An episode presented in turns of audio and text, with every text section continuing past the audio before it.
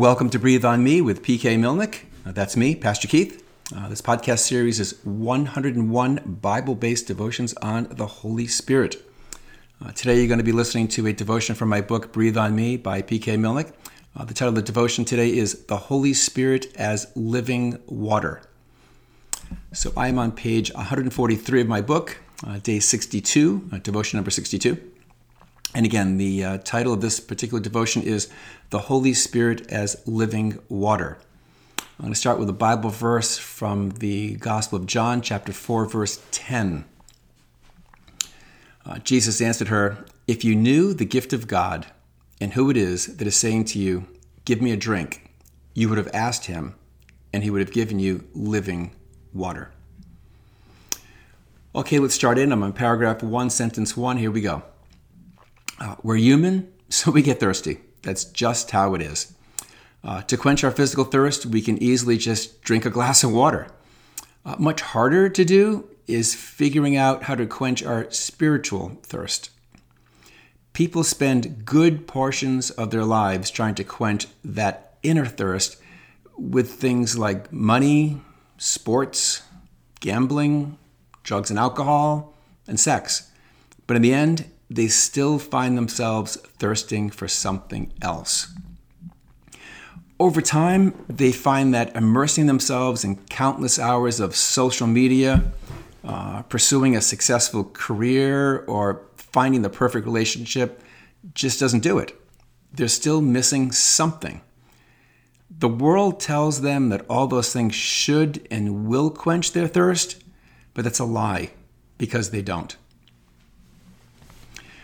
When Jesus stood up on the last day of the Feast of Booths, he cried out that he had living water to offer to all those who believed in him. Of course, Jesus, Jesus wasn't talking about real water that would meet their physical thirst, that they could literally draw from a well, but rather he was referring to the Holy Spirit who would come upon them and fill them to overflow. Filled with the Spirit as a river of living water, the Spirit would produce food, fruit, and healing in and through their lives. Once they had received the Spirit, they'd never have to go searching for something to satisfy their souls ever again.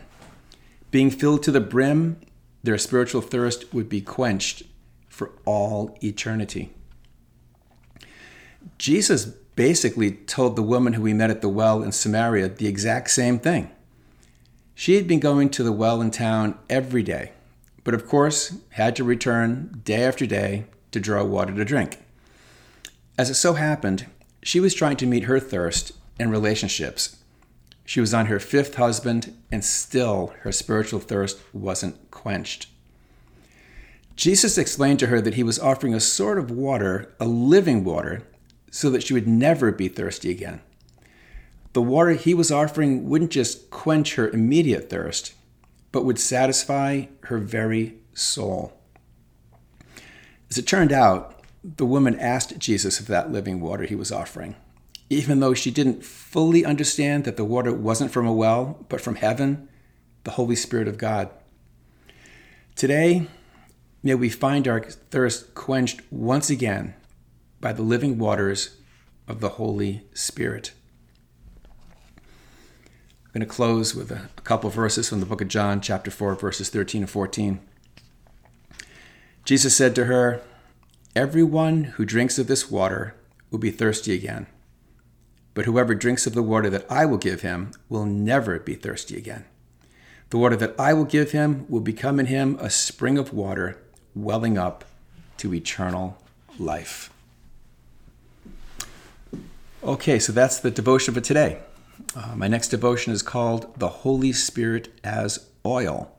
Hope you can join me for that one.